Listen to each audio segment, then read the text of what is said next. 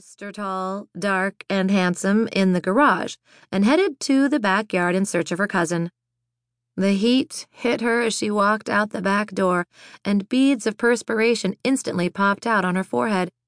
She might have been born and raised in the Midwest, but 14 years away had made the summer humidity unbearable. Reason number two for hiding in the garage. She was overdressed, but her conference call with the West Coast office had run long, which meant she hadn't had time to change. She should have taken comfort that the sexy guy in the garage was even more overdressed than she was, but it only made her think of running her fingertips down his tie and lower.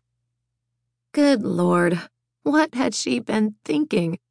Even the two beers she'd downed in 30 minutes didn't explain it.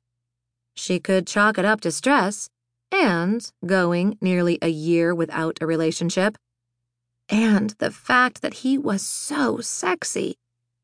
She shook her head. No, she couldn't go there. She had enough trouble at work. She didn't need the complication of a man, especially when she was moving on to Phoenix in a month. Does that headshake mean you won't go to lunch with me this week? A voice asked to her right. Lanie blinked and realized Brittany was studying her. Her long hair was pulled up in a ponytail, and she was wearing a yellow sleeveless dress that looked great with her tan skin and dark brown hair. Sorry, I was thinking about work. Brittany gave her a smirk. You promised no work tonight. Your secret store isn't going anywhere. Lanie's eyes widened, and she glanced around to see if anyone had heard her.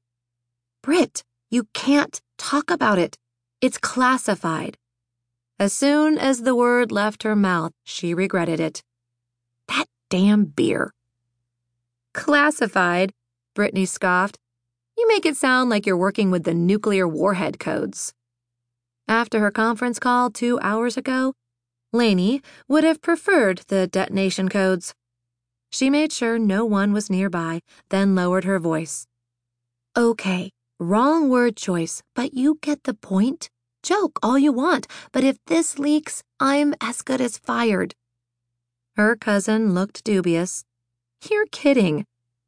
And why do you think we make all the people in the know sign NDAs? Surely, words leaked out before the opening of one of those stores. When she saw Lanie's warning look, she rolled her eyes. Calm down. I never even said the name. Margot Benson Boutique. Margot Benson designs were sophisticated yet affordable, and there were only 15 stores in the entire world. Before one opened, secrecy was the absolute name of the game, and Lanie's job depended on it. You can't even hint at it. Lanie's stomach knotted with anxiety. Britt didn't need to name the store. The term secret opening was clue enough to cause speculation. Up until today, Lanie had been sure her ruse was working. It had taken a few strings to get everything lined up, but the community seemed to have accepted that the retail space in the nearly century old outdoor shopping plaza where the boutique was opening was undergoing a structural update.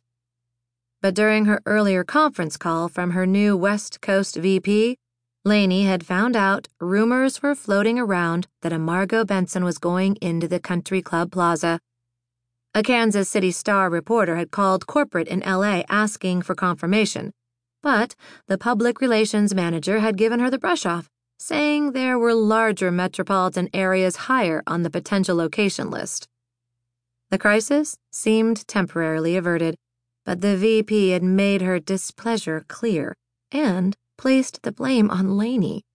Not that Lanie was surprised. Eve Gaines had made it clear from day one that she planned to come in and put her mark on everything, which included fixing things that didn't need to be fixed. It was nothing new.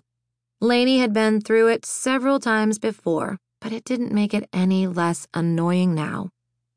Eve, Lanie had said, trying to keep her cool, I realize this is your first Margot Benson opening, but this is my 12th.